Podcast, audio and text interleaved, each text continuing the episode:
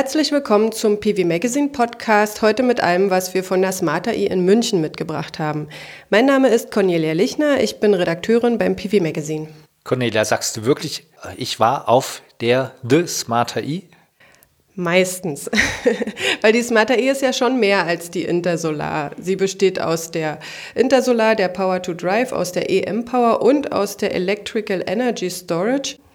Also ich denke, man sollte sich langsam an den neuen Namen gewöhnen. Ja, ich glaube, das passiert auch. Wir ertappen uns oft, wo wir noch, dass wir noch Intersolar sagen. Aber es macht ja schon Sinn, dass die Messe eben jetzt größer geworden ist und dass es auch viel mehr Themen gibt als früher. Und so langsam gewöhnen sich die Leute auch an das Wort The Smarter E. Ich bin Michael Fuß, Chefredakteur von PV Magazine und wir waren natürlich alle dort, die gesamte Redaktion, Cornelia, ich und auch noch andere. Und wir haben Dinge mitgebracht. Was haben wir mitgebracht? Ja, wir haben vor allem erstmal eine Stimmung mitgebracht. Ich denke, die äh, Ausstrahlung der Messe war ganz positiv. Du hattest mehr Termine als jeder von uns. Wie war dein Eindruck? Naja, gigantisch. Also die Messe wächst sowohl von dem, was die Organisatoren sagen, dass es nämlich mehr Aussteller gab als früher. 1300 hatten sich demnach angemeldet. Man hat es gesehen, sie ist größer geworden. Es ist wieder auf zehn Hallen ausgestellt worden. Und die Stimmung war insgesamt gut. Die, die Unternehmen, die wir besuchen, berichten alle von großem Interesse, vielen Leads und Kontakten, die sie gemacht haben, teilweise auch von direkt verkauften Systemen an Installateure. Und von daher kann man sich gerade nicht beklagen. Ich war ja vor allem in der Halle B1 unterwegs, das Bermuda-Dreieck der Batteriespeicherhersteller könnte man es nennen. Und hier waren natürlich jede Menge Fachbesucher unterwegs, die Fragen stellen wollten äh, zu Batteriespeichern. Und da haben wir uns einfach angeschlossen und haben äh, Fragen mitgebracht auf die Messe, die zum Beispiel Webinarteilnehmer an uns gestellt hatten, die Leser der Webseite gestellt haben oder die wir auch auf der Messe eingesammelt haben ähm, über Heimspeicher. Ich denke, das sind Dinge, die viele Leute interessieren. Und ähm, wir wollten einfach mal schauen, was die verschiedenen Hersteller antworten. Denn es war ja ziemlich einfach, mit einem Schritt von Senec zu E3DC zu gehen oder rüber zu Fronius, zu Solarwatt, alle dicht beisammen. Und da haben wir eine Auslese getroffen. Na, dann hören wir jetzt erstmal, was dir die Teilnehmer mitgegeben haben. Also ich will eine Photovoltaikanlage mit äh, Speicher und Wärmepumpe kombiniert, um mein Haus zu erwärmen. Mein Name ist Gabriel Kunz und für mich stellt sich die große Frage, wir haben sehr viele Anbieter von Speicher, aber die, die Einheiten sind einfach immer noch sehr teuer und die, die Amortisationszeit ist für mich immer noch viel zu lange. Warum bringt man diese Preise nicht runter, da es schon so viele Anbieter gibt?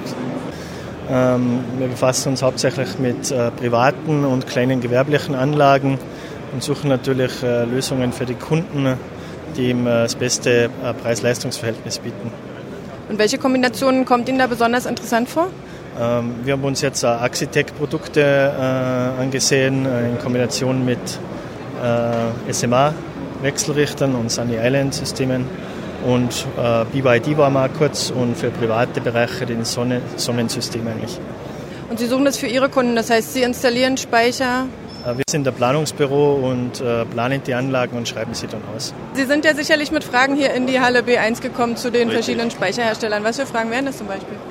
Das waren grundsätzlich erstmal die Frage Speicher generell, Systemanbieter, und wo geht die Reise hin mit den Systemanbietern als festen Partner für die Zukunft? Das heißt, Sie sind auf der Suche nach einem Partner, mit dem Sie fest zusammenarbeiten können? Korrekt. Was erwarten Sie da von einem Hersteller oder von einem Speicheranbieter? Na, wir erwarten, dass er uns einfach bei diesem Thema mitnimmt, weil wir bis dato immer nur Anlagen mit Überschusseinspeisung installiert haben und aber jetzt vermehrt die Anfragen im Einfamilienhausbereich bekommen bezüglich Speicherlösung und deshalb wir hier sind und einen festen Partner suchen, der uns dann mit an die Hand nimmt, Tools bietet ja, und dann von Grund auf alles mit uns begleitet.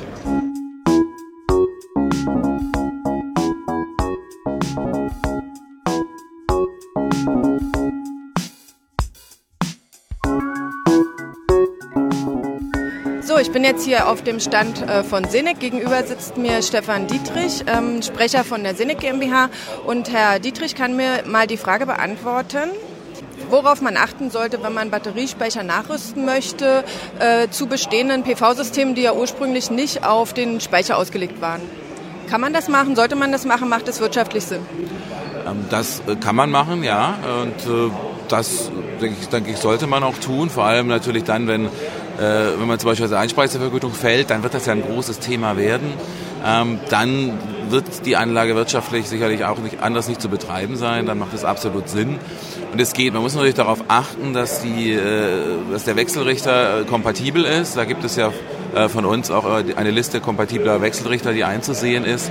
Ähm, und wie bei allen Anlagen und bei allen Speicherinstallationen muss natürlich darauf geachtet werden, dass die, dass die Leistung und die Größe der Anlage und äh, die Stromerzeugung der Anlage und der, die Speichergröße aufeinander abgestimmt sind. Aber das ist bei Neuinstallationen ja auch nicht anders. Die gleiche Frage habe ich auch noch Ralf Ossenbrink gestellt. Er ist Sprecher bei E3DC. Ist es wirtschaftlich sinnvoll, Speicher nachzurüsten? Also die Frage lässt sich nicht ganz grundsätzlich beantworten. Ähm, das liegt einfach daran, dass es ja ähm, bei den Anlagen, die jetzt ähm, in den letzten 20 Jahren in Betrieb gegangen sind, sehr, sehr unterschiedliche Vergütungssätze gibt. Und es liegt eigentlich auf der Hand, dass die Anlagen mit noch sehr hohen Vergütungssätzen wahrscheinlich nicht geeignet sind für eine Nachrüstung. Aber je jünger die Anlage ist, das heißt, je niedriger ähm, dann auch der, die Einspeisevergütung ausfällt, desto eher macht es Sinn, ähm, das große Sparpotenzial einer jeden selbstgenutzten Kilowattstunde zu nutzen. Und äh, unter der Voraussetzung, dass man ähm, einige Möglichkeiten hat, ähm, den Eigenverbrauch auch wirklich darzustellen und zu organisieren, ähm, denken wir in jedem Fall, dass es sich lohnt, äh, Anlagen nachzurüsten. Ähm, das ist ja auch gängige Praxis und viele unserer Vertriebspartner tun das auch regelmäßig. Und muss die Anlage schon Voraussetzungen erfüllen? Also muss die schon für Eigenverbrauch installiert sein? Das ist grundsätzlich nicht unbedingt der Fall. Sie muss einen funktionierenden Wechselrichter haben. Und die Nachrüstlösung, die wir anbieten, knüpft sozusagen an die bestehende Technik an und kann äh, das Energiemanagement dann auch selbst leisten. Michael, können wir kurz über die Wirtschaftlichkeit von Speichern sprechen? Das ist ja mein Lieblingsthema. Die Hersteller haben mir hier erwartbare Antworten gegeben. Äh, ähnlich wie E3DC und Senec haben auch Sonnen und EcoCoach geantwortet. In unserer aktuellen Batteriespeicherübersicht haben wir aber sogar Preise veröffentlicht, also was eine Kilowattstunde eingespeicherter Strom kostet. Glaubst du, dass äh, ein nachgerüsteter Speicher tatsächlich wirtschaftlich sein kann? Ja, der kann auf jeden Fall wirtschaftlich sein. Das kommt auch raus, wenn man das jetzt, wenn man das berechnet. Aber vielleicht mal vorneweg. Also Wirtschaftlichkeit ist schon ein schwieriges Thema, wo man in der Branche nicht so gerne drüber redet, weil das ja auch als Argument nicht nach vorne gestellt wird. Also wir, die meisten Experten sind sich einig, zumindest jetzt aus der Branche, ähm, dass die Heimspeicher der Energiewende dienen. Also man wird in Zukunft Speicher brauchen. Das sieht man allein darin, dass man eigentlich ja 400 Gigawatt Photovoltaik braucht, 200 bis 400, vielleicht sogar mehr. Da gibt es jetzt verschiedene Szenarien Szenarien auf jeden Fall so viele, dass man sehr hohe Einspeisepeaks mittags hat und die müssen ja irgendwo hin. Und da ist es da einfach sinnvoll, die vor Ort zu speichern. Und das können Quartiersspeicher sein, das können aber auch Heimspeicher sein. Es ist also sinnvoll, diese Speicher zu haben und man tut der Energiewende was Gutes. Die Wirtschaftlichkeit ist aber trotzdem nicht immer einfach. Man wird nie draufzahlen müssen, wenn man eine Solaranlage plus Batteriespeicher installiert, wenn man das als Gesamtsystem betrachtet. Aber wenn man auf Rendite optimieren würde, dann würde man in vielen Fällen den Batteriespeicher vielleicht doch weglassen. Das wollen wir gar nicht in den Vordergrund stellen. Aber wir haben bei den vielen Herstellern Preise recherchiert. Viele haben uns die Preise gegeben, wo wir sie nicht bekommen haben. Da haben wir bei Händlern nachrecherchiert und haben da wirklich viel zusammengetragen.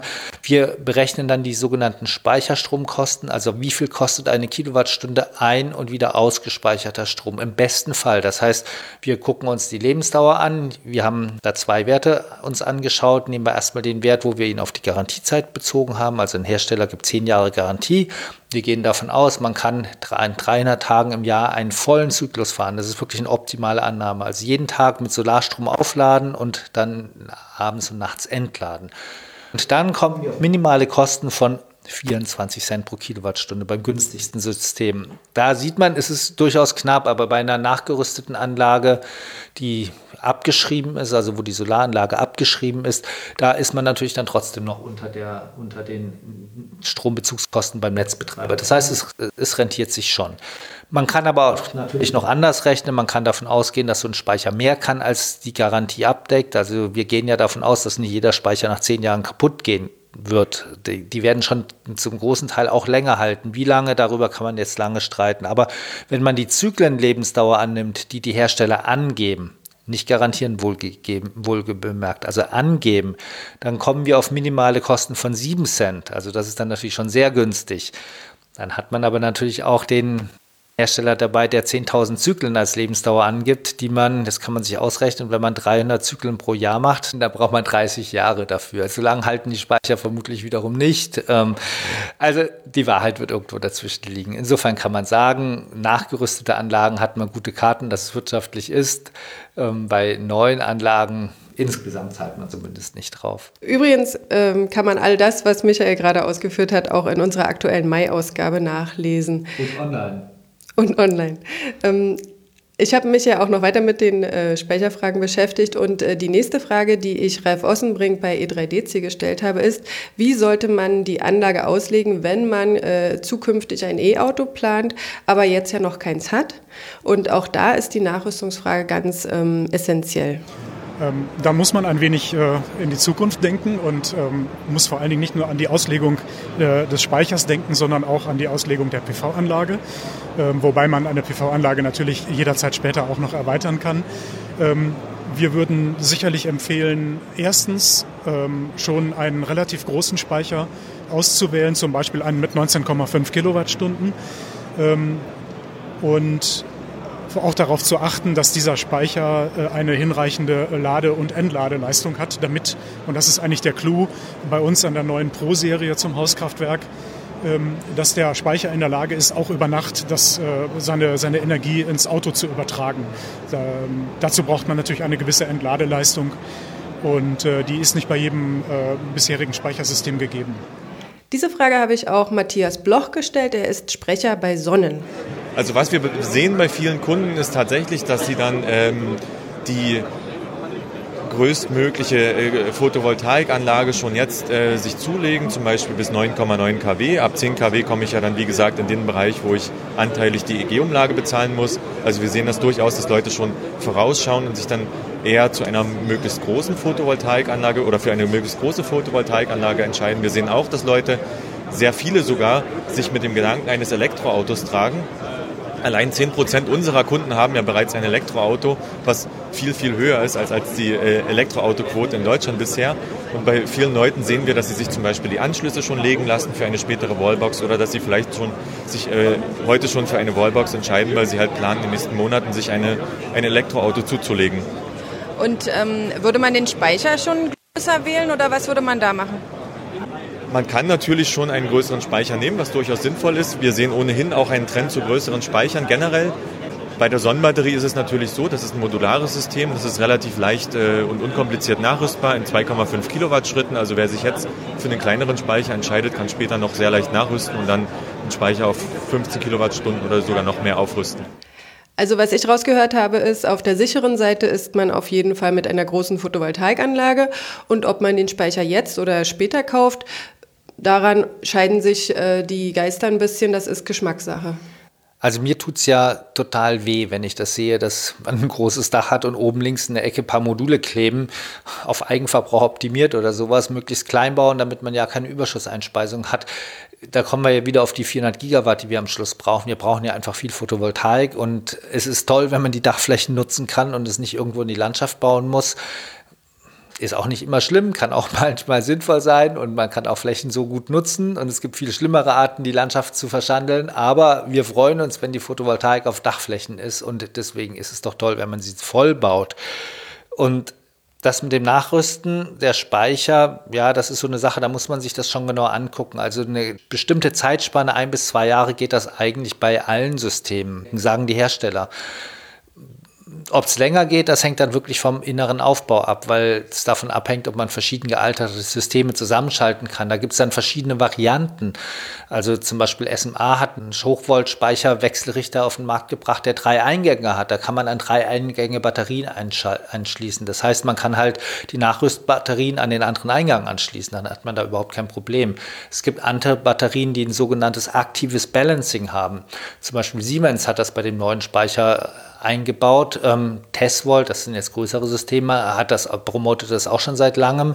Das heißt, da gleicht man die Unterschiede zwischen den verschiedenen Batteriemodulen und Batteriezellen aktiv aus und nicht einfach darüber, dass man über passive Bauelemente, äh, wenn die unterschiedlich geladen sind, Verlustleistungen produziert. Und ähm, dadurch, da, da gibt es einfach verschiedene Systeme, ob man wirklich beliebig lang, auch noch in fünf Jahren oder in sechs Jahren, die Batterien nachrüsten kann. Unabhängig vom Speicher fand ich auch einen Aspekt interessant, den Nadine Bernhardt von Solarwatt angesprochen hat. Ähm, nämlich das Problem besteht ja bei Elektroautos darin, dass das häufig nicht zu Hause ist, äh, wenn die, die Sonne scheint sondern ist unterwegs. Und deswegen ist ja sowieso die Frage, ob man den Speicher tatsächlich zu Hause braucht oder ob man nicht lieber ähm, den Arbeitgeber dazu bringt, äh, eine Lademöglichkeit zu bauen. Weil es geht ja in erster Linie darum, dass ich mein Auto mit Sonnenstrom äh, laden möchte. Ja, da gibt es natürlich verschiedene Ansätze. Also das haben wir auch in der aktuellen Ausgabe beschrieben. E3DC hat das ja promotet, sehr große Speichersysteme, damit man eben doch über den Speicher das Elektroauto laden kann. Man muss ja auch nicht den, das ganze Auto laden, sondern man muss in der Regel 30 Kilometer laden oder sowas, die man am nächsten Tag braucht. Das kann man schon mit einem großen Speicher machen. Das werden wir übrigens, wir haben E3DC angefragt, dass die uns das in der nächsten Ausgabe wirklich mal detailliert vorrechnen, was das bedeutet und was das für die Wirtschaftlichkeit bedeutet, damit wir mal sehen, ob das wirklich funktionieren kann. Aber da gibt es eben verschiedene Ansätze. Aber klar, Laden beim Arbeitgeber ist ein großes Thema, auch bezüglich Abrechnungssysteme. Das haben wir jetzt ein Webinar gehabt. Das bleibt, das Thema bleibt uns sowieso erhalten. Hast du was erfahren dafür, darüber auf der Intersolar? Auf der EES, auf der Smarter I? Tatsächlich habe ich da auch auf der Smarter I etwas davon erfahren. Und zwar war ich am Stand von EcoCoach und die kennen sich ja sehr gut aus mit äh, Metastrom und sogar mit Smart Grids. So, ich bin jetzt hier am Stand von EcoCoach und äh, mir gegenüber sitzt Ronny Schottke. Was machen Sie bei EcoCoach? Ich bin der Geschäftsführer für die EcoCoach GmbH. Äh, wir sind die Vertriebsgesellschaft der EcoCoach AG für Deutschland und Europa. Und Sie können mir jetzt folgende Frage beantworten, die immer mal wieder kommt. Ähm, warum gibt es in Deutschland noch keine Mieterstromprojekte mit Batteriespeicher oder sehr selten? Es gibt entsprechende Projekte, aber aufgrund der regulatorischen Hürden ist es nicht so einfach, ähm, diese sinnvolle Lösung umzusetzen. Was müsste man machen oder was bräuchte man, um so eine Lösung ähm, an den Vermieter zu bekommen? Erst einmal die politischen Voraussetzungen, dass es als Thema so auch gewollt ist, ähm, dass die Hürden für die Investoren und auch für die Hersteller äh, nicht mehr so hoch sind, um diese recht smarten Lösungen, die es mittlerweile am Markt gibt, unsere Referenzierung in, den, in der Schweiz, ähm, ähm, auch sinnvoll in Deutschland umgesetzt werden können. Also es funktioniert ja schon, äh, man muss es nur wollen. Also technisch sagen Sie, ist es kein Problem. Man kann sozusagen diese Abrechnung unter den Mietern, auch den, den ähm, Speicher damit einbinden, das funktioniert? Das funktioniert, ja. Sind solche Konzepte auch wirtschaftlich? Diese sind auch wirtschaftlich, auf jeden Fall. Ja. Weil ich ja aufgrund der ähm, äh, Netzentgelte im Mietobjekt diese ja natürlich nicht anfallen habe. Das ist eine Position und somit kann eigentlich der Mieter auch direkt an erneuerbaren Energien partizipieren. Auch eine Frage, die häufig kommt, ist, was sind die größten Hürden für die Einrichtung eines Mikrogrids? Zum Beispiel ein Quartierspeicher in der Nachbarschaft, äh, wo sich mehrere Haushalte bedienen können.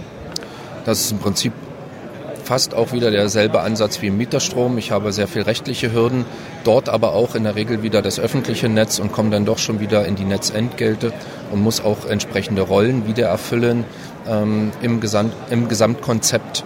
Und das sind dann in der Regel die Hürden per se. Die Rollenverteilung der einzelnen Teilnehmer äh, äh macht es den Investoren schwer, in, in, in solchen Projekten zu investieren, weil nicht ganz klar ist, wer welche Rolle übernimmt, wo ist die Effizienz und ist es dauerhaft wirtschaftlich. Und gibt es da schon Beispiele? Es gibt schon Beispiele. Es gibt ja das autarke Dorf in Feldheim, südlich von Berlin. Dort äh, hat man ein redundantes Netz aufgebaut zum öffentlichen Netz. Macht politisch Sinn, um zu zeigen, dass es geht, ist aber nicht skalierbar da wir ein Netz haben und man sollte doch das auch nutzen können. Also von Ihrer Seite der Aufruf an die Politik, da dringend was zu ändern. Genau. Dass die Regularien bezüglich Energiespeicher noch zu wünschen übrig lassen und dass da noch viel passieren muss im Zuge der Energiewende, das ist der vielen klar. Ich würde gerne nochmal das Thema wechseln auf mehr praktische Fragen, die ich ja auch immer merke, wenn ich unsere Webinare moderiere da gibt es viele, die sich auf Garantien beziehen und Garantiebedingungen. Ja, ich glaube, das ist wirklich eine ähm, komplizierte Frage, gerade äh, was ähm, den Inhalt von Stromspeichern angeht. Und da habe ich ne, schönerweise auf der Messe einen Experten getroffen. Hört dir das mal an. Um eine der ähm, Fragen unserer Hörer zu äh, klären, habe ich äh, hier auf der Intersolar Kai Philipp Kairis getroffen. Er ist ähm, Batterieexperte an der RWTH Aachen. Herr Kairis, wenn man einen Batteriespeicher eine Weile betrieben hat, dann möchte man ja auch wissen, hat er noch die Kapazität, die er haben sollte, hat er noch die Leistung, die er haben sollte. Aber das sind so Fragen, die man als Nutzer schwer beantworten kann. Wie kann man zum Beispiel feststellen, ob man einen Garantiefall hat?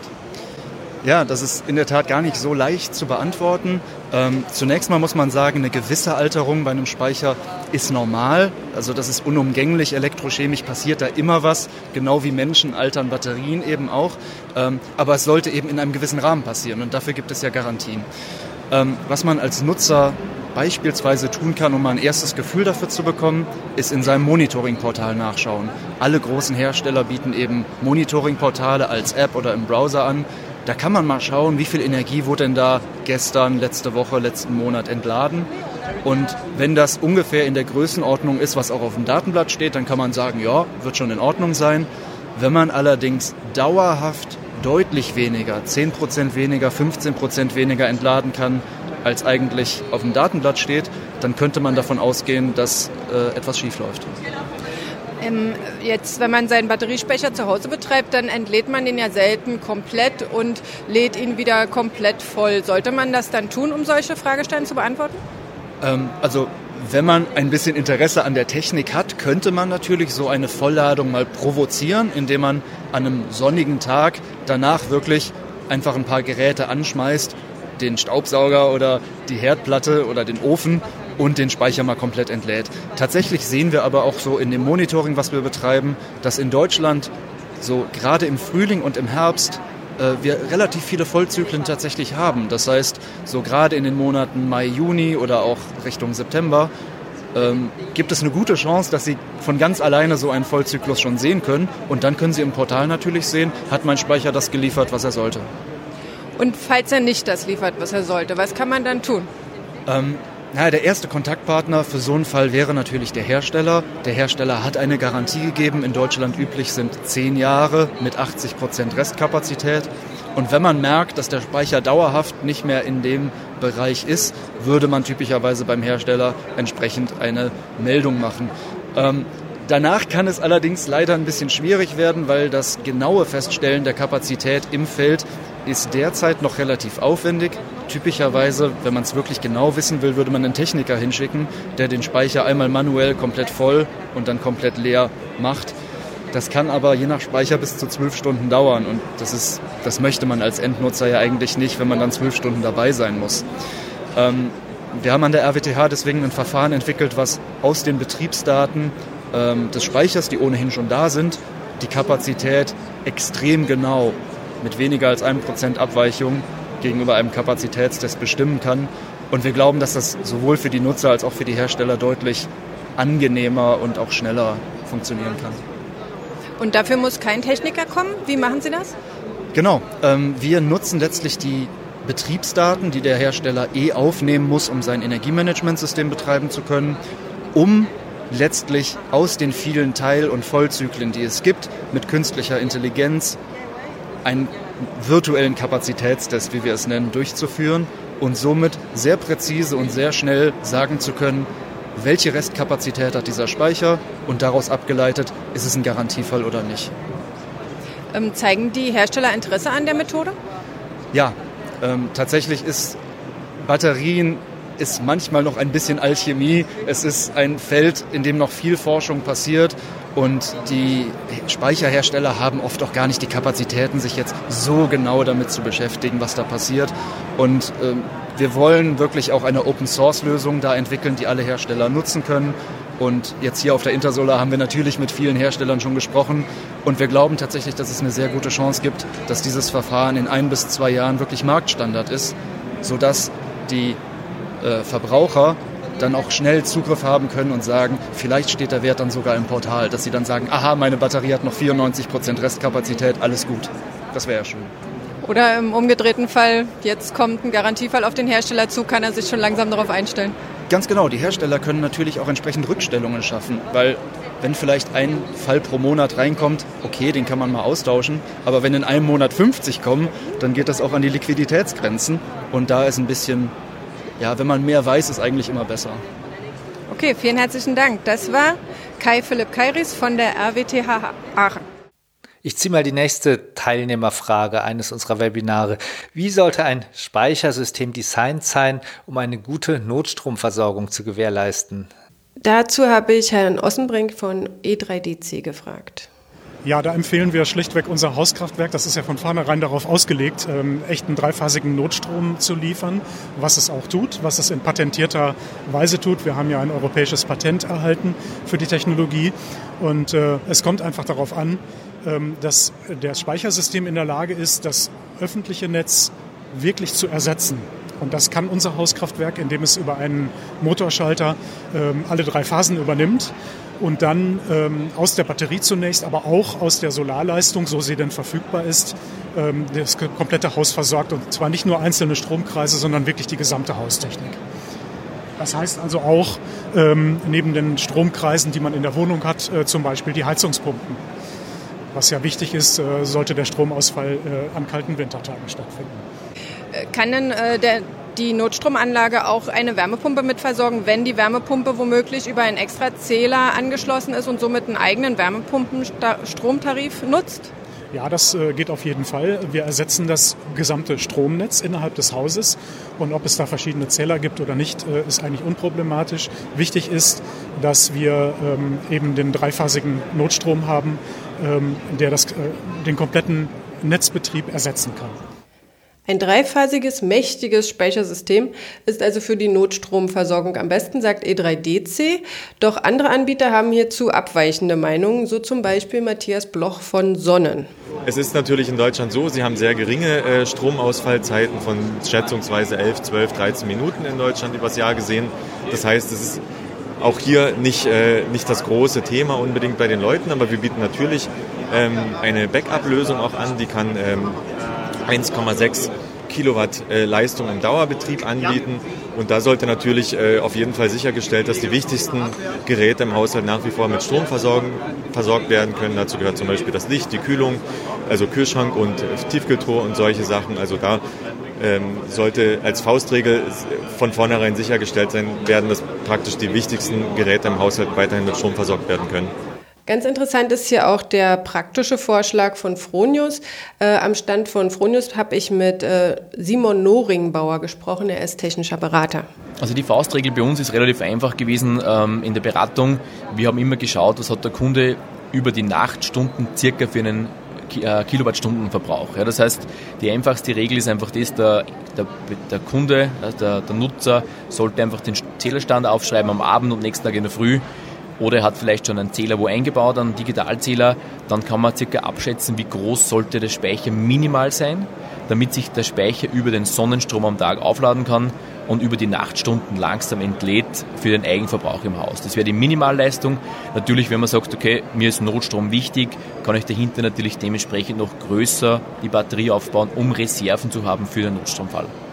Lassen wir mal dahingestellt, wie sinnvoll Notstrom ist oder nicht. Das hängt halt ein bisschen vom persönlichen Charakter ab, was man, was man wirklich will. Ob, es hat ja auch viel mit Gefühl dafür, zu tun, ob man jetzt aut, möglichst autark sein will oder ob einem das vielleicht gar nicht so wichtig ist. Ähm, wir haben aber ein ganz, ich verweise nochmal auf unsere Mai-Ausgabe, die ich ja sehr schön finde. Ähm, da hatten wir einen sehr interessanten Artikel drin von unserem Redakteur Marian Wilhuhn. Ähm, da geht es darum, dass es in Finnland Markt geschaffen wurde oder vielmehr bepreist wurde, was den Netzbetreiber Stromausfall kostet. Das heißt, er muss eine Strafe zahlen, wenn es zum Stromausfall kommt. Und siehe da, damit kann man ganz schnell Microgrids, die dann auch teilweise Batteriespeicher enthalten, ähm, fördern, weil die dann plötzlich sinnvoll werden. Das heißt, es wäre auch eine Methode, wenn man Märkte dafür für solche Dinge schafft, auch da geht es dem Artikel geht es auch noch um andere Dienst, Netzdienstleistungen, dass dann plötzlich nämlich die Speicher sinnvoll werden. Ja, und bei den Notstromsystemen selber muss man dann noch darauf achten, dass man sie auch aus der Solaranlage nachladen kann. Da kann man auch den Hersteller zufragen, ob das geht oder ob das nicht geht und sich überlegen, ob einem das wichtig ist. Womit wir beim Innenleben der ähm, Batteriespeicher wären. Also was mir aufgefallen ist auf der Smart AI zum Beispiel am Stand von Senec, da äh, standen äh, Speicher in Plexiglasgehäusen rum und da haben tatsächlich Leute sich davor gesetzt und ganz genau reingespäht in den äh, Batteriespeicher, was da zwischen den Kabeln äh, wirklich zu erkennen ist. Darf ich kurz reingrätschen? Ich habe mir die auch angeschaut und dann habe ich gemeint, das sieht ja toll aus. Warum kann ich das so nicht kaufen? Der Grund ist, das Plexiglas erfüllt nicht die Sicherheitsanforderungen, die ein Speicher haben muss, wenn man ihn verkauft. Deswegen kann man ihn leider nicht kaufen in Plexiglas. Sah sehr schön aus. Ja, ich glaube, das, was man wirklich wissen will über den Speicher, sieht man sowieso nicht, nämlich ähm, welche Batteriechemie zum Beispiel äh, da drin verbaut ist. Aber die Frage, die mich interessiert hat und die auch ähm, Leser gelegentlich interessiert, ist, ähm, sollte die Zellchemie überhaupt für mich wichtig sein, wenn ich einen Batteriespeicher kaufe? Und das habe ich Stefan Dietrich von Senec gefragt. Ist es für einen äh, Käufer eines Heimspeichers relevant, welche Zellchemie in dem äh, Speicher verbaut ist? Es ist relevant, es gibt mehr oder weniger leistungs, äh, leistungsfähige äh, Zellchemie. Wir verwenden die modernste Zellchemie, die NCA-Zellen, die auch im Automobilbereich eingesetzt werden. Ja, es geht um, um, um Leistungsstärke und es geht um, um Energiedichte. Also man kann schon drauf gucken. Das heißt jetzt nicht, dass andere Zellchemie nicht funktionieren. Ähm, aber leistungsfähige State-of-the-Art-Zellchemie ist schon eine gute Sache. Naja, die Zellchemie, darüber haben wir auch schon öfter berichtet, die ist ja auch wirklich ein Reizthema, weil die auch oft im Marketing benutzt wird, wo man sich jetzt wirklich fragen muss, wie weit das wichtig ist für die, für die Kunden, sich wirklich darum zu kümmern. Aber du hast ja sicher noch andere Firmen dazu gefragt, da bin ich gespannt. Ja, genau. Die Senec-Zellen sind ja NCA-Zellen, ähm, enthalten Kobalt, während ähm, Sonnen äh, eine andere Zellchemie verwendet, nämlich Lithium-Eisenphosphat. Und darüber hat mir Matthias Bloch noch etwas erzählt. Die Frage kann man vielleicht mit zwei Antworten beantworten. Wir sehen sicherlich ein großes Interesse für das Innenleben der Sonnenbatterie, ist ja ganz klar. Wir zeigen die auch ganz offen und transparent hier. Ähm, und natürlich ähm, besteht unsere Aufgabe schon seit vielen, vielen Jahren darin, auch äh, rund um das Thema Stromspeicher, aber rund um das Thema Zellchemie die Kunden auch zu bilden in gewisser Weise, weil viele denken ja doch immer noch, ähm, eine, eine Batterie hält so lange, wie mein Smartphone-Akkus hält, hält. Das ist natürlich jetzt im Heimspeicherbereich nicht richtig, weil dort verwenden wir eine wesentlich langlebigere Technologie, in unserem Fall die Lithium-Eisenphosphat-Technologie, die nebenbei auch äh, frei von Kobalt ist. Da haben wir auch kurz vor der Messe eine neue Initiative gestartet für kobaltfreie Batterien. Das heißt, unser Ansatz ist, seit Firmengründung quasi Lithium-Eisenphosphat zu nehmen, weil die aus unserer Sicht äh, bestimmte in vielerlei Hinsicht äh, in den von uns gemessenen Batterien besser abschneidet als Batterien zum Beispiel auf Kobaltbasis, sei es beim Thema Langlebigkeit, sei es beim Thema Sicherheit.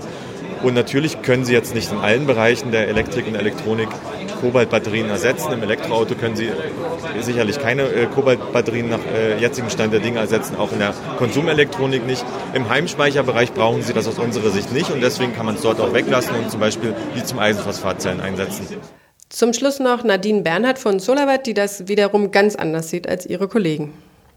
Und äh, zur Information, ähm, Solarwatt verwendet MCA-Zellen.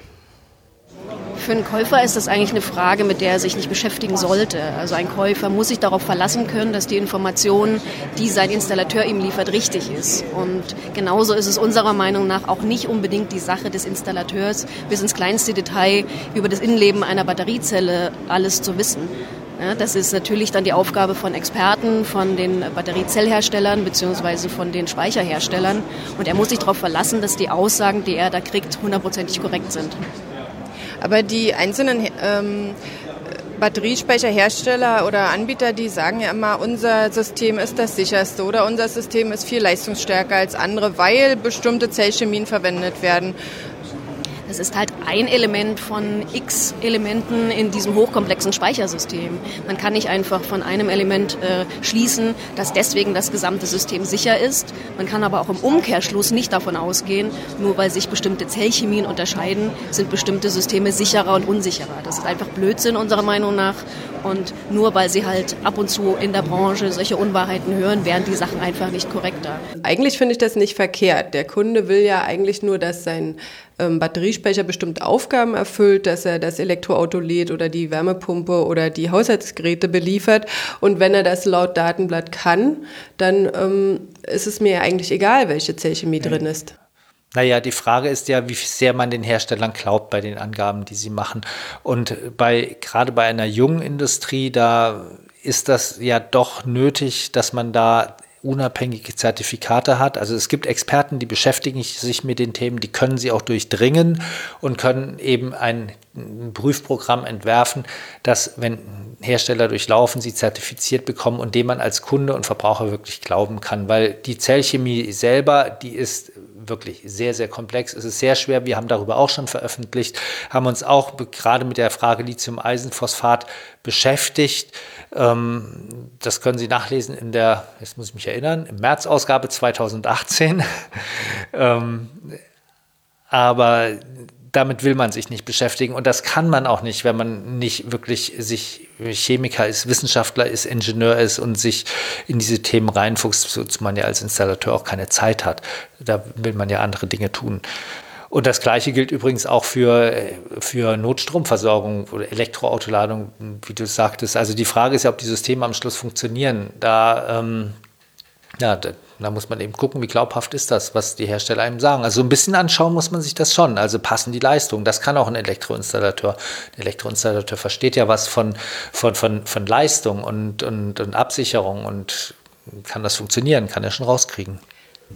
Aber die Zellchemie, die beeinflusst ja auch ähm, die Lebensdauer. Die sollte beeinflussen oder besser gesagt, abhängig von der Zellchemie muss ja eine Batterie anders geladen werden, anders ähm, entladen werden mit anderen Tempo, um halt den äh, Batteriespeicher auch schonend zu betreiben. Und das kann ja ein, ein weder der Kunde noch der Installateur wirklich beeinflussen, weil ich ja das äh, Produkt als solches kaufe mit dieser Steuerung, oder? Naja, jetzt bei den verschiedenen Lithium-Ionen-Batterien in dem Bereich, in dem sich Hausspeicher bewegen, glaube ich nicht, dass das ein so großes Thema ist. Aber klar, da, wie so ein Speicher betrieben wird, muss im Prinzip im Energiemanagementsystem programmiert sein und ähm, das sollte schon der Hersteller richtig machen. Eine Frage, die ich, auf die ich keine richtig gute Antwort bekommen habe äh, bei den Herstellern, war die Frage gleich vom Anfang von einem der Messebesucher, äh, wann denn die Preise fallen. Weißt du da vielleicht mehr?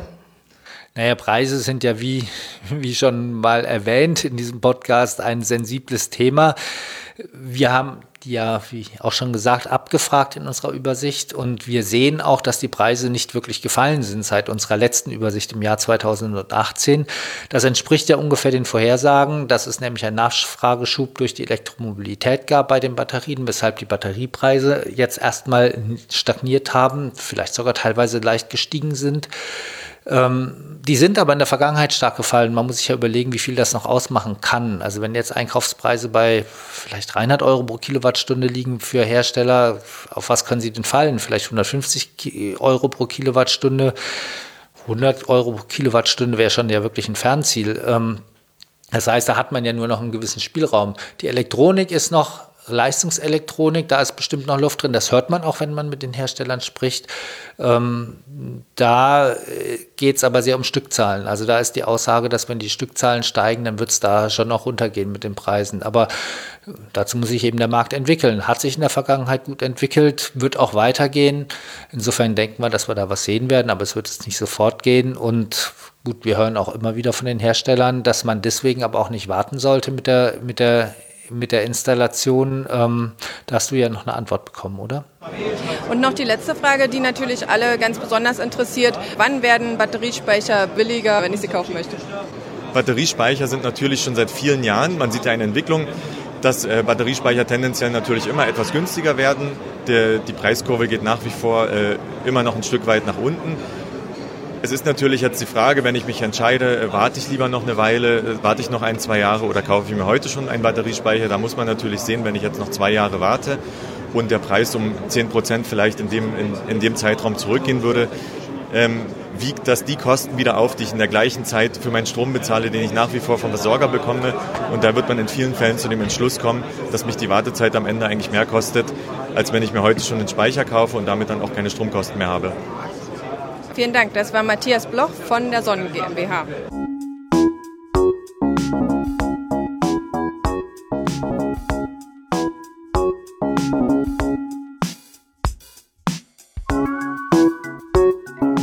Das war's für heute von der Smart AI in München. Wir sind interessiert daran zu erfahren, wie Ihnen, also unseren Hörern, der Podcast gefallen hat. Bitte schreiben Sie uns Ihre Meinung in die Bewertungsfenster bei SoundCloud, iTunes oder Spotify. Oder schicken Sie uns eine E-Mail an podcast.pv-magazine.com. Wenn Ihnen unsere Sendungen gefallen, liken Sie uns auf den Portalen, dann werden wir auch von anderen leichter gefunden. Vielen Dank fürs Zuhören. Bis zum nächsten Mal.